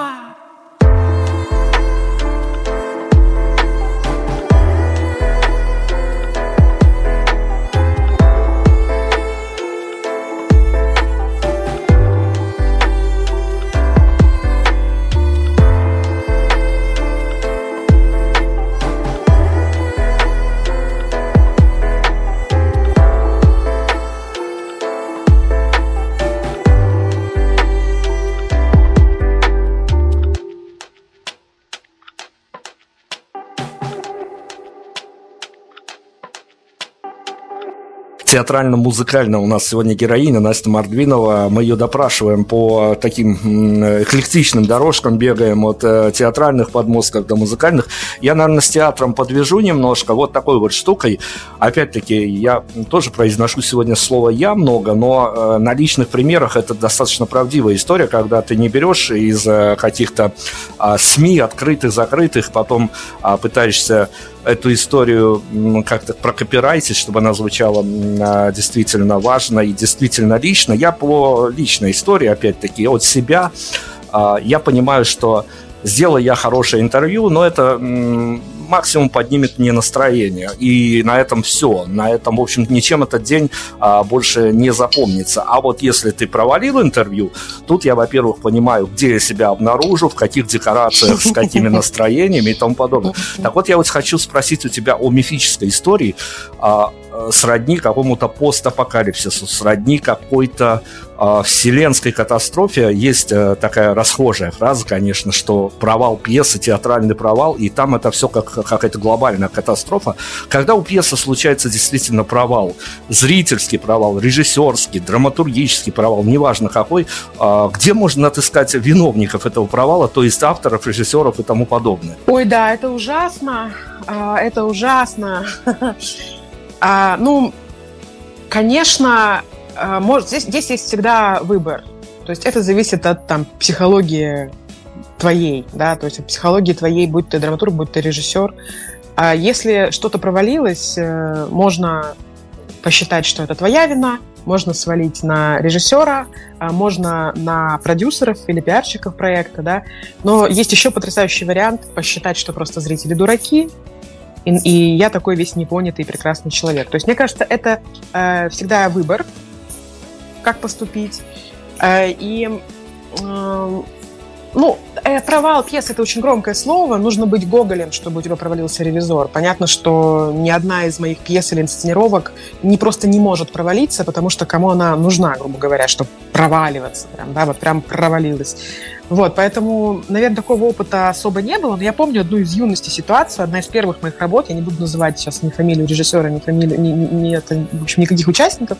Но там случилась такая ситуация, что кто-то из э, людей, чье мнение было для меня важным, сказал, что это как бы какая-то ерунда. И я тогда по юности, я была очень юным еще человеком, я э, как-то так повела себя, я как будто бы согласилась с этим. Согласилась с этим. Э, и я очень быстро поняла, что это было предательством с моей стороны по отношению к своей команде. То есть я как-то так с этим согласилась, типа, ну да, как бы что-то такое, как бы, ну, типа, там, я тут ни при чем, грубо говоря, да, я там что могла сделала, а вы тут что-то не то доделали. А, во-первых, это было довольно хорошо по качеству сделано, просто какой-то человек, у которого было такое настроение, решил почему-то мне так сказать, зная, что на меня это повлияет, просто ему было приятно повлиять на меня в тот вечер. И он повлиял на меня в тот вечер. А я в итоге обидела э, своих э, соратников. И я тогда закрепила э, этот опыт и больше никогда так не делала. То есть я просто поняла, что всегда нужно нести ответственность за свое соавторство. То есть никогда нельзя предавать команду, с которой ты вместе что-то выпускаешь. То есть до, до, до последней капли крови. То есть ты должен быть, ты не должен оттуда выходить э, брезгливо. Да? То есть если ну, нужно нести ответственность за то, чем ты занимаешься до конца. То есть нельзя сказать, потому что это э, общий продукт, это так же, как там, переходя на песни, да, что ну, нельзя сказать, что ой, там, у меня в песне э, прекрасный трек, но как бы барабанщик плохой например. Ну, как бы это твоя проблема, что у тебя плохой барабанщик. Это нельзя говорить после релиза.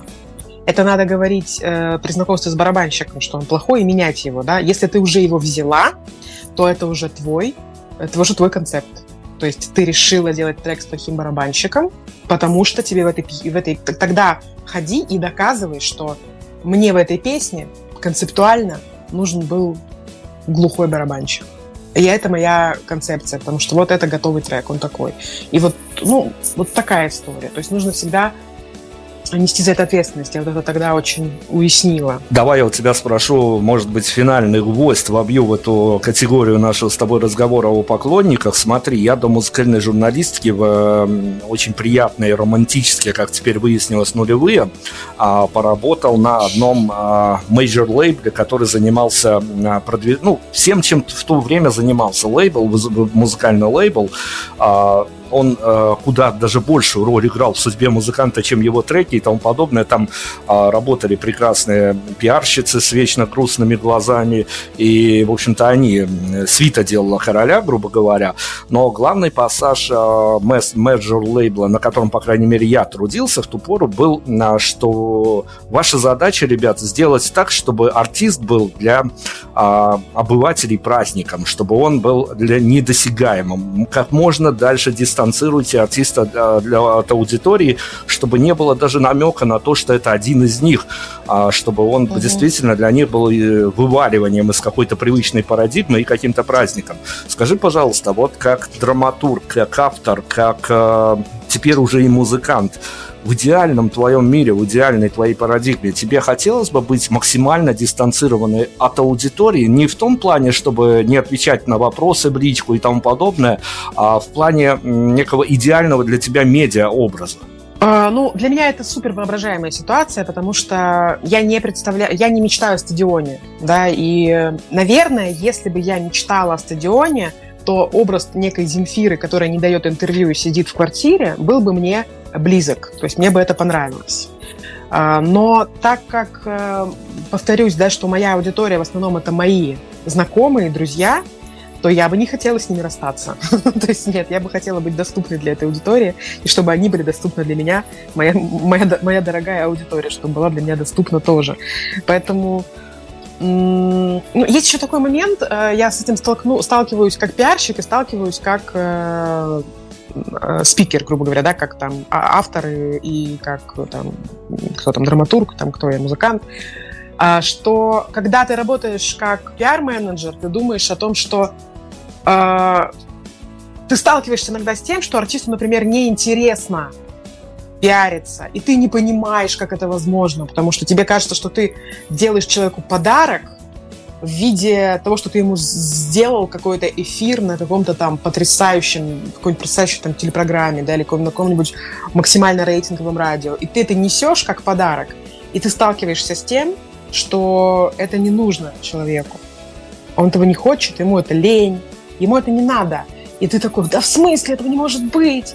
А сейчас я понимаю, что да, может быть. Потому что если, в принципе, нет ну, человек, например, работает и работает, у него и так все хорошо, у него там есть съемочные дни, у него есть там спектакли, артисты, например, говорю, да, драматические. И вот они работают, работают, у него все нормально, и у него нет цели заниматься продвижением, у него нет цели заниматься позиционированием каким-то специфическим.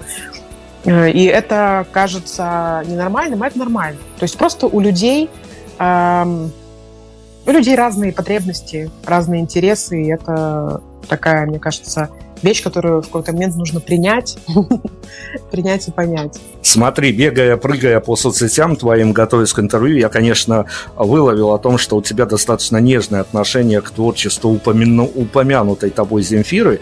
А вот давай на пару минут приземлимся на эту тему. А, как тебе кажется, в чем главная причина? Потому что мы тут спорили, ругались и разошлись во мнениях.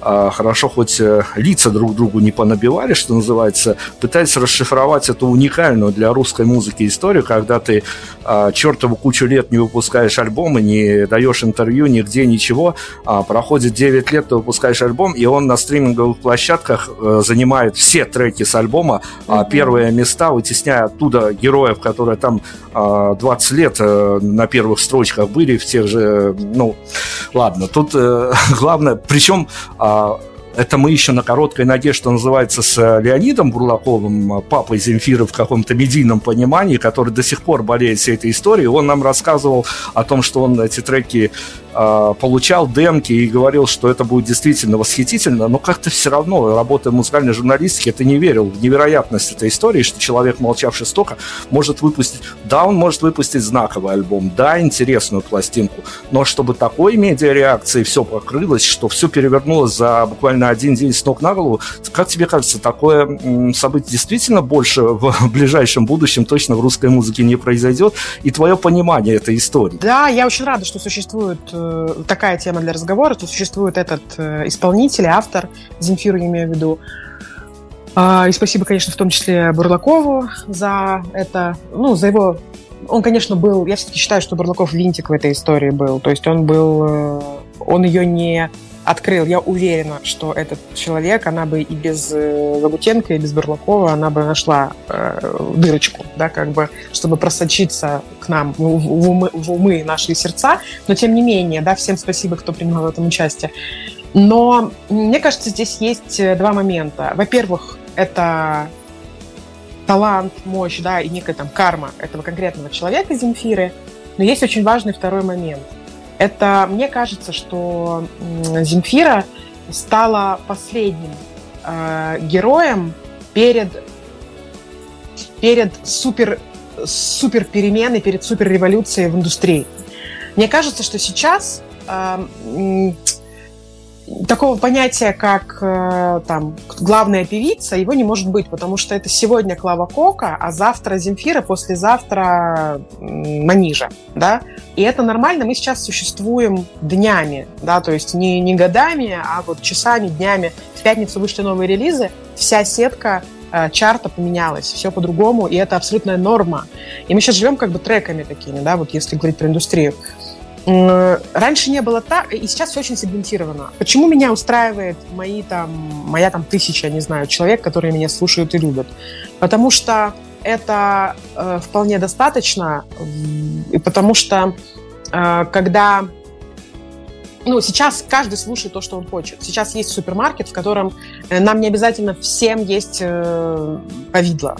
А, есть э, на любой вкус что-то, и в итоге мы создаем такую э, конкурентную среду, в которой как бы у каждого оказывается маленький кусочек какой-то еды, да, какого-то, какой-то аудитории, например, у каждого музыканта. А когда Земфира появилась, не было этого, потому что не было интернета. И тогда не могла певица Гречка э, выкладывать свои песенки к себе ВКонтакте. У нее не было, потому что не существовало ни ВКонтакте, ну, ни певицы Гречки, понятно, э, ни там Таргета.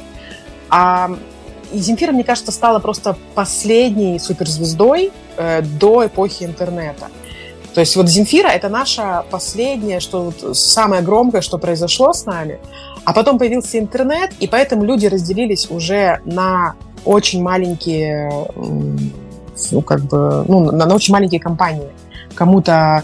То есть если бы в то время... Я даже вспоминаю вот объективно, когда я была школьницей, да, и когда я ходила в магазин, где пиратские кассеты продавались, так там не продавалось ничего. То есть там, например, кроме Земфира, там была еще Чечерина, ее там альбомы какие-то, два первых.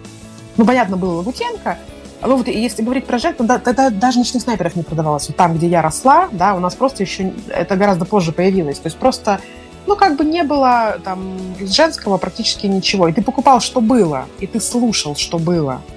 То есть э, приходилось это слушать. То есть ты покупал, есть вот, а что-то похожее, ну, вот это, вот это, вот это, да, и ты покупаешь, и это слушаешь. Если бы был интернет, то, возможно, например, Юлию Чечерин я бы не слушала никогда. Потому что я бы слушала, как, не знаю, группу «Калибри», я бы нашла и слушала бы ее. Э, и, ну, у меня был бы там, это, это, эта музыка была бы. То же самое, что ну, мне кажется, в общем, что есть вот такой момент, что просто интернет поменял очень сильно картину, а Земфира, она была еще до этого всего. Но, конечно же, это второстепенно. Первостепенно это э, судьба этой женщины. То есть она вот наша певица. Мне кажется, так. Слушай, ну хорошо, вот э, если сосредоточиться как раз-таки на вышедшем многострадальном бордерлайне, э, ты по-авторски поняла весь этот замысел, потому что вокруг него разгорелись споры от того, что Земфире прилетало о том, что она не поет о важных и насущных вещах, а остается э, во сво- своей вселенной, э, до каких-то споров о том, что альбом э, адски депрессивен, и такие пластинки просто, ну, не то чтобы нельзя выпускать, но они могут загнать аудиторию действительно и так времена не очень хорошие. А, ну, по... ты для себя расшифровала авторский замысел Бордерлайна? Да, расшифровала. Это прекрасная, художественная, светлая, чудесная пластинка. Меня очень смешит, когда люди пишут про то, что Земфира, обвиняют Земфиру в депрессивности. Я думаю, ребят, а вы когда э, себе первую кассету купили? Почему? Потому что вы услышали, э, у, у тебя спит, а значит мы умрем. Вы почему вдруг? Потому что вы потом слушали «Я тебя похоронила», потому что вы слушали «Здравствуй, мама, плохие новости», потому что вы слушали э, «Убей, но обещай мне, больно не будет», да, потому что вы это все слушали и это все покупали всегда. Почему вдруг, или там, пожалуйста, не умирали, мне придется тоже, да, это все вы всегда слушали. Сейчас вдруг внезапно вы обнаружили, что у Земфир поднимаются такие темы. И я думаю, как? В смысле? Вы как бы... А вы как бы что, вы Клаву Кок слушали, а потом Земфиру? Или что случилось с вами? Почему вдруг у Земфира должна была петь что-то другое? Как бы от чего это? Где это? Это же Земфира.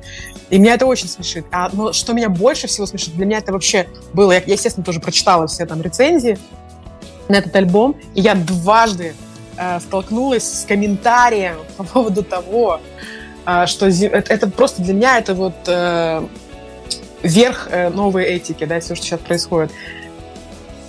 Не в комментариях, а в рецензиях было написано, что Земфира, в нее в тексте одной из песен упоминается, что она купила собаку. Это очень плохо. Потому что собак нужно брать из приютов. И Земфира должна была, как такой, в общем, opinion maker, как бы, да, должна была продвигать тему «берите собак из приютов». А она пишет «мы купили собаку». Это ужасно. Я думаю, ну все, ну как бы все, расходимся. То есть просто расходимся. То есть вот, ну, не надо, э, не надо человеку вменять, э, да, у нее огромная аудитория и огромное влияние на аудиторию, но не надо ей э, вменять какие-то э, обязанности с этим. Но это была же чудовищная история с группой «Мы», с прекрасным треком, который называется «Возможно», да, в котором идет речь тоже про убийство. И была там чудовищная ситуация в Петербурге, по-моему, это было, э, или в Москве, Москве, я не помню. Ну, в общем, один э, сумасшедший подросток э, убил э, свою бывшую девушку и написал, потом покончил с собой и написал письмо о том, что, ну, все, что там он хотел сказать миру, он там изложил, и еще подписал, что э, во всем виноват трек группы «Мы», возможно. И была очень большая общественная дискуссия по этому поводу, что, ну, даже группа э, объявила о том, что они раз, заканчивают свое существование, а это просто электронный, прекрасный, очень, ну, очень такой метафорический трек. И это очень, ну, стрёмно так делать, очень плохо давить на художников, э, чтобы, ну, ну, надо тогда, чтобы в пьесе «Гамлет» э, изменить примерно там 19 сюжетных линий, потому что это все провоцирует нас к агрессии э, и к всяческой неприязни. То есть это невозможно, так нельзя. И нельзя наваливать на художника, чтобы он нес какую-то огромную ответственность. Нужно, в общем, лучше воспитывать своих детей, следить за ними, чтобы они не не зарезали друг друга. И это уж точно здесь ни при чем. Там ни группа «Мы», ни группа «Земфира». Просто не бейте своих детей, любите их и докормите, и постарайтесь там послушать, да, и уж точно э, ни, никакой роли в художественные какие-то произведения не сыграют в их воспитании, если их будете воспитывать вы. При всем при этом я сейчас э, по-авторски попытаюсь переосмыслить еще одну вещь. А, при выходе второго EP это даже не пресс-релиз, это короткая такая медиа-сопроводиловка к нему, а, написано «Надеюсь с тобой», потому что я там запутался. Там пару строчек, но в них можно так заплутать, что потом действительно опять подумаешь о психологе, и это в лучшем случае. Но давай на практику перейдем какой-то. А, смотри, относительно того, что лучше бы, конечно, в Порше, но можно в хороших наушниках, чем еще? Физическим или метафорическим, вот прямо от тактильных вещей до эмоциональных ты посоветуешь запастись тем людям, которые, ну, может быть, с нашей подачи сегодня а, решат ознакомиться с твоим творчеством? А, так, ну я рекомендую... Ну, а, на самом деле, про наушники это не шутка, потому что мы с, с продюсером, когда делали э, альбом, мы там очень много, я очень много уделяю внимания басам, ну и вообще да, как бы этой секции всей. И э, для меня важно, как это звучит. Когда мы писали, например, трек «Еврей», у нас звенело, э, мы это делали на Warner Music, э, и там у нас была открыта дверь студию, а, через длинный коридор и через еще один длинный коридор есть кухонка, ну, то есть кухня такая, где можно чай попить. И вот там звенела посуда, когда мы слушали а, то, то, что мы только что записали. И меня это очень радует. То есть, потому что я хулиганю, потому что я не форматный артист, я не стремлюсь попасть в радио, на, на какие-то да, там станции, где ставят попсу. Я себе могу позволить некий арт Э, ну, такой неформат да, в треках. И меня очень радовало, когда эта посуда звенела.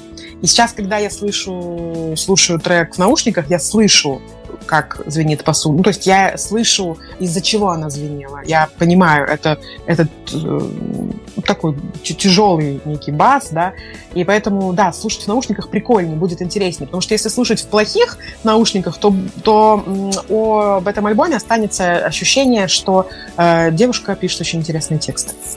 Э, и это будет как бы такой исчерпывающим моментом, потому что музыка очень незамысловатая, Эм, а аранжировка хорошая. У меня очень хороший Макс Битстон, прекрасный сам продюсер, прекрасный человек. Вот. Э, и его работа там тоже очень важна. И поэтому, да, наушники, да. А еще чем? Ну, я думаю, что э, ну, любопытством, любопытством неким, да, то есть э, ну, чем еще? Наверное, мне кажется, это, этот альбом неплохо слушать в дороге. А, поэтому, может быть, если, если ты, э, как я вот последние недели, собираешься в поезд или в самолет, то тоже можно этот альбом послушать.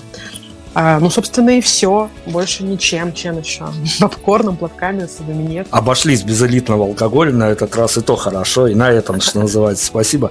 А, я говорил, что, что мы уже движемся к финалу интервью, поэтому я говорил, что наша сегодняшняя героиня, она абсолютно разноплановая. Даже можно почитать ее рецензии на чужое творчество. И вот как а, критика в хорошем смысле этого слова, нет, наверное, ничего лучшего, чем а, не вот где-то переосмысливая а, просмотренное, услышанное или кем-то сказанное, это, ну, на это есть хоть какой-то временной маневр, ты можешь подумать, переосмыслить, а нет ничего лучше, чем прям вот в прямом эфире, что называется, вломить а, тому человеку, который а, с тобой разговаривает. Скажи мне, пожалуйста, как а, с позиции критика, с, с позиции рецензии презента, а можешь ли ты выделить вот прям без обид, без всего самый плохой вопрос, который я тебе сегодня задал, на который тебе пришлось отвечать? Ну, здесь э, есть несколько вариантов. Э, вопрос, наверное, про э, Вырыпаева и Гришковца. Э, он был странным, потому что это, ну, потому что я Гришковца, Гришковец, в общем-то, как будто бы и не драматург, он как будто бы артист в первую очередь. И, естественно, ну, из- из-за того, что я занимаюсь этой профессией, у меня я бы других двух там людей могла предложить, чтобы это обсудить, да, но это было бы очень бессодержательно для наших слушателей. А поэтому это нормальный вопрос, но он меня в какую-то такую странную поставил позицию. И еще вопрос про мы много, мне кажется, мы слишком много говорили про аудиторию в каком-то таком ключе, э, пытаясь ее как-то разделить. И мне это было тоже, мне было сложно об этом говорить, потому что у меня маленькая аудитория, а мне приходилось э, представлять, что она у меня большая, чтобы как-то это проанализировать. То есть, возможно, там было некое вранье как бы с моей стороны, да, потому что мне приходилось поиграть в то, что Э, мы говорим про какую-то мою потрясающую аудиторию, которая вот стоит под окнами, и я, э, мне жаль, что меня рассекретили, где я живу, ну, как бы это не так. Поэтому эм, Хотя отдельные эпизоды, кстати, были тоже такие маньяческие. Это тоже прикольный опыт. Вот, ну, в общем, вот, вот, наверное, так скажу. Но это хорошо, что мы нашли. А могу, э, Дима, а могу я тогда тоже спросить? А какой был самый плохой ответ на какой из вопросов? А вот на это я, Настя, точно отвечать от позволь, не обижайся, не буду, потому что моя роль, она тут явно не третейского судьи, я в лучшем случае модератор всей этой беседы, и моя роль, она действительно абсолютно а, скажем так, просто попытаться векторно направить гостя, поэтому ни, ни об ответах я судить явно не буду. А, хорошо, что мы хоть на шорт-лист приземлились плохих вопросов, могли бы уйти в лонг-лист, и тогда бы Лонг, еще да. А, совсем, совсем вся эта история заиграла бы новыми красками. У тебя лично, как у автора, музыкального автора, опять-таки драматического автора, есть какой-то вопрос, на который тебе бы очень хотелось публично ответить, а тебе его в силу э, того, о чем мы говорили, о том, что интервью не хватает, катастрофически не хватает, но все-таки, если бы случилось какое-то идеальное интервью, у тебя есть какой-то вопрос, который тебе хотелось бы, чтобы тебе его задали, и у тебя на него ответ, может быть, еще 10 лет назад был готов, и тебе хотелось публично об этом высказаться? А, не буду делать вид, э, что я не представляю иногда, когда даю интервью Дудю, да, а, как, как у всех нормальных людей, как бы, ну, э, таки, ум так работает, да, то есть я, например, часто, когда я смотрю, я очень люблю этот жанр вообще интервью, я смотрю Иру Шихман обожаю, э, я полюбила Собчак и смотрю интервью ее, и там, ну, и многих-многих-многих других, а, и у меня часто бывает такое, что я, слушая вопросы интервьюера, э, представляю, что я бы ответила на это, да. То есть, да, такие игры ума бывают, но Конечно, у меня нет такого вопроса. То есть, более того, я, я понимаю, как э, работает, э, ну, что такое эфир.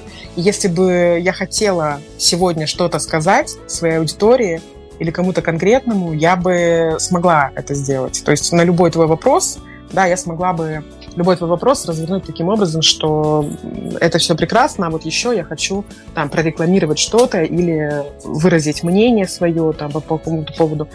Эм, э, кажется, сейчас нет такого у меня такой задачи. Хорошо, давай начинали мы с каких-то очень сакральных вещей. Я хочу тоже в какие-то перипетии смежные, возможно, окунуться на а, одну-две минутки, потому что есть э, поверье о том, это с довлатовских времен идет о том, что каждый журналист мечтает написать книгу, а каждый, ну, в общем, есть какие-то сверхзадачи, есть какие-то задачи выполнимые, есть какие-то сверхзадачи, а вот, э, ну, разные перипетии случаются, буквально Совершенно недавно мы сейчас охотимся за этой барышней, надеюсь, у нас все сложится. А, Настя Пальчикова из хорошей русской группы «Музыкальные сухие» выпустила свой первый художественный фильм. Вот, казалось бы, угу.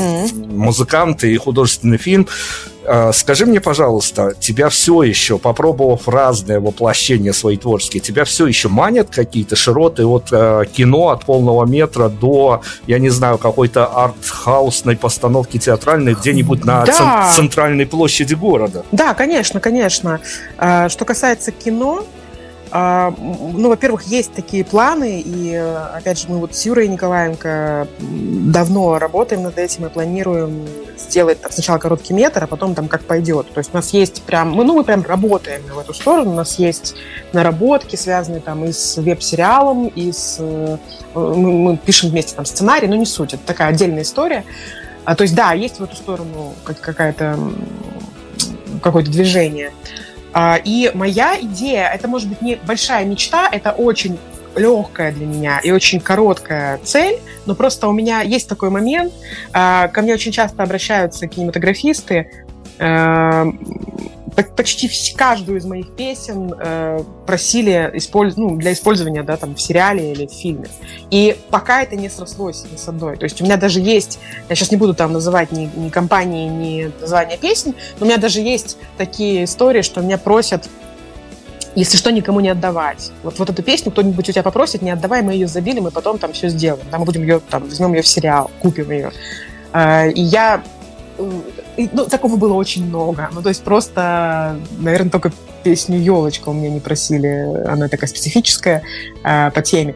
Вот, но я жду, когда это произойдет. Я уверена, что это произойдет. Потому что, опять же, кинематограф — это же история очень такая долгая. То есть, возможно, э, половина из запросов, которые ко мне поступали, они еще и сбудутся. Просто э, в 2020 году вообще очень мало что снято было, да, то есть много что повыходило, но именно вот работа э, продакшена, она была затруднена на несколько месяцев. Поэтому возможно, что мы Э, там, предложения, которые ко мне поступали, что они в силе, просто люди еще не сделали продакшн, еще не, не подошли к тому, чтобы там взять это в постпродакшн, мою музыку. А, я э, вот этого я жду, надеюсь, и вот это тоже такая моя маленькая цель. Мне хочется, э, чтобы на одной из на одном из телеканалов на большом экране или на платформах, э, да, где сейчас все смотрят кино, э, был какой-то прекрасный, крутой проект, который мы все смотрели, чтобы там звучала моя песенка. Я этого хочу, вот у меня есть такое желание. Ну, это типа мечта, да, то есть потому что я э, не, не знаю, как Э, я никак не работаю над этим. Над этим, мне кажется, невозможно работать. И это очень для меня доступно, потому что я в этой среде, в общем-то, это мои друзья этим занимаются. То есть в целом я просто жду, когда это произойдет, скажем так. Я жду, когда это произойдет, и я надеюсь, что это произойдет. А ну, и это для меня довольно даже как бы масштабно, наверное. Накрывало ли такое чувство какой-то э, самоосознанности, может быть, когда ты... Я говорил уже, что наша сегодняшняя героиня фантастически жонглирует рифмами. Если кто не знаком, познакомьтесь. Правда, я говорю, что тут у каждого своя реакция будет на всю эту историю, потому что можно, а, можно очень сильно залипнуть. Но тебя само в момент создания треков, момент создания текстов, вернее, накрывала какая-то внутренняя зависть к себе о том, что ты вот залипала на строчке, которая к тебе пришла, разумеется, из космоса, как все говорят, это любимая отмазка всех артистов, что мне приходит из космоса, а, и отождествляется ли такое состояние, когда тебя накрывало с какой-то важной для тебя строчкой, вот с которой тебе было приятно и самой, чтобы ассоциироваться с ней, написанной тобою на май 2021 года, и с которой, возможно, было бы ассоциироваться приятно у слушателей, и, в общем-то, важные какие-то строчки в в плане финальных титров ты нам озвучишь важное для тебя? Ну, во-первых, да, накрывала, и меня даже бывает... Мне, мне тоже нравятся мои тексты, я не стесняюсь об этом говорить, и э, я... Мне даже иногда сейчас бывает, когда у меня играет там Алиса, колонка, играет какую-то музыку, и в итоге там где-то ну, моя песня появляется, да, потому что она делает подборку под меня, и мои песни там тоже попадаются. И я иногда слушаю и думаю, ну надо же, да, это было удачно, словосочетание. Как же я его так подумала. То есть это случается до сих пор. Поэтому, да, есть это ощущение. А по поводу некого там, как бы как девиза, я правильно поняла, типа, да, что что-то такое. Это странно прозвучит после того, как э, ты нахваливал э, мои потрясающие тексты, но мне сейчас нравится строчка из песни «Бандитам», то есть я сейчас ее могу просто вспомнить, а, там есть просто такое словосочетание «шторки открыты». Хорошие, многозначительные финальные титры, но это не финальный вопрос. Да. Финальный вопрос у нас будет а, всеобъемлющий, всеглобальный. Я не знаю уже, куда глобальнее, потому что, как бы ни цинично звучало, а, последние последний год, как минимум, мы живем в очень интересное время. Плюс это пандемия, которая разрушила многие а, принципы жизни у людей, которые, я говорю это как человек из страны, которая не уходила ни дня на самоизоляцию. Угу. То есть я мифически могу только говорить о том, как люди сидели и самоизолировались. А, плюс мы в Беларуси живем в стране не победившей революции, это тоже очень больно по всем нам угу. ударило. И вот скажи, пожалуйста, если бы я у тебя, скорее как у драматурга, который заходит на переосмысление очень глобальных тем и объемов, спросил бы абсолютно простой вопрос. Как тебе кажется, после а, пережитых вот этих вот э, историй, которые по-разному. Тут и конспирологи разгулялись во всю голову, кого тут только не было. Но как тебе кажется, что будет дальше? Я думаю, что какое-то время нам еще будет тяжело. Может быть, какое-то длительное время. Но мне кажется, что через какое-то время все будет очень хорошо. И мы, наверное, поймем, для чего все это было. Э, и поймем, как дальше жить. Так или иначе, все а, все заканчивается, все меняется. И единственное, что я точно понимаю, что не будет такой ситуации, что мы поймем, что это было хорошо. Ну, то есть вот, вот этого не произойдет. То есть как, как ты сегодня говорил про нулевые, что оказалось, что они были романтическими и прекрасными, да, это нам сейчас понятно. Про э, текущее время, по крайней мере, мы, Россия и Беларусь, Э, мы не скажем, что это еще было хорошо. Так не станет. То есть просто мы просто это все переживем, а потом мы скажем, а вот наконец-то все и хорошо. Здорово, спасибо. Я даже вот эту вот эту часть я точно комментировать не буду. Тут авторское суждение. Я совсем абсолютно не представляю, правда, вот как человек, живущий а, в стране, где у каждого, ну вот уже год на душе абсолютный мрак, депрессия и а, есть хорошее белорусское слово обыяковость. Я уже о судьбах мира явно не могу рассуждать.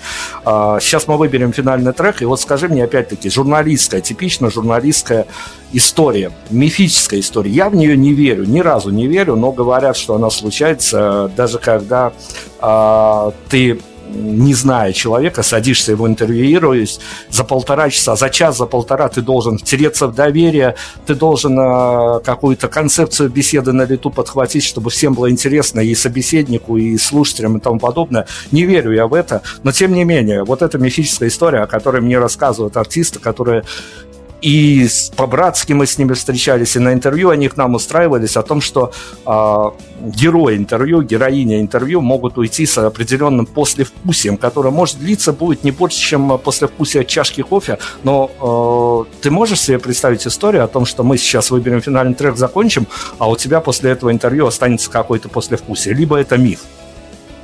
А, ну, я, мне просто кажется, что ну, послевкусие это же ну, оно же бывает э, разным, оно бывает приятным, неприятным, э, и это не исчерпывающая характеристика для послевкусия. То есть, ну, другой вопрос, что это же, э, когда мы говорим про некое послевкусие после нашей беседы, ты думаешь про себя, а я думаю про себя.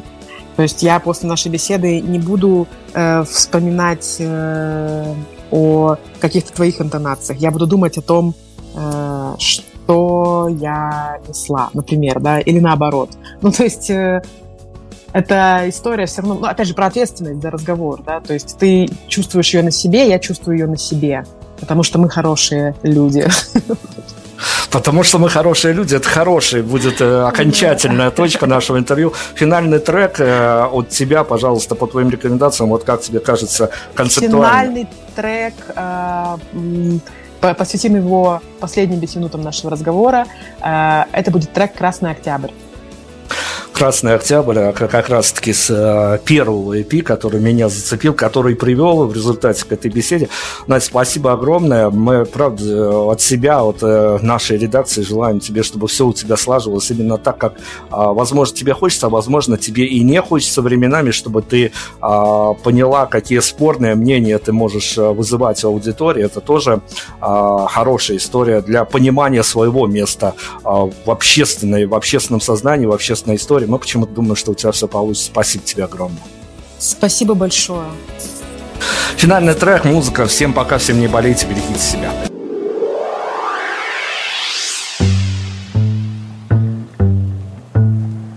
Если навигатор не врет, я уже рядом, вот-вот, рот в рот.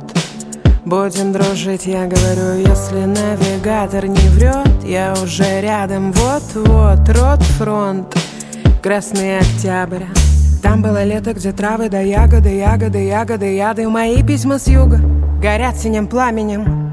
Ожоги за пазухой, ты моя радость А я, я твоя беда, я беда, я беда, я беда Я буду с другом, но мы будем вовремя и ты не опаздывай, если навигатор не врет Я уже рядом, вот-вот, рот в рот Будем дружить, я говорю, если навигатор не врет Я уже рядом, вот-вот, рот фронт Красный октябрь. Деньги делили и делали выводы Выходили на коду, на чистую воду. Гуляли бульварами Мешали движению жизни друг друга И были напуганы, но воевали за вашу и нашу свободу От вредных иллюзий и от предубеждения. Если навигатор не врет, я уже рядом. Вот-вот, рот в рот Будем дружить, я говорю, если навигатор не врет Я уже рядом, вот-вот, рот фронт Красный октябрь.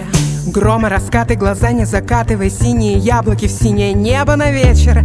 Прикинемся зрелыми и не одинокими так покатилась от яблони яблоко Якобы я говорила, что это навечно. Но не было веры мне как и навигатору Если навигатор не врет, я уже рядом. Вот-вот, рот в рот Будем дружить, я говорю Если навигатор не врет Я уже рядом, вот-вот Рот фронт Красный октябрь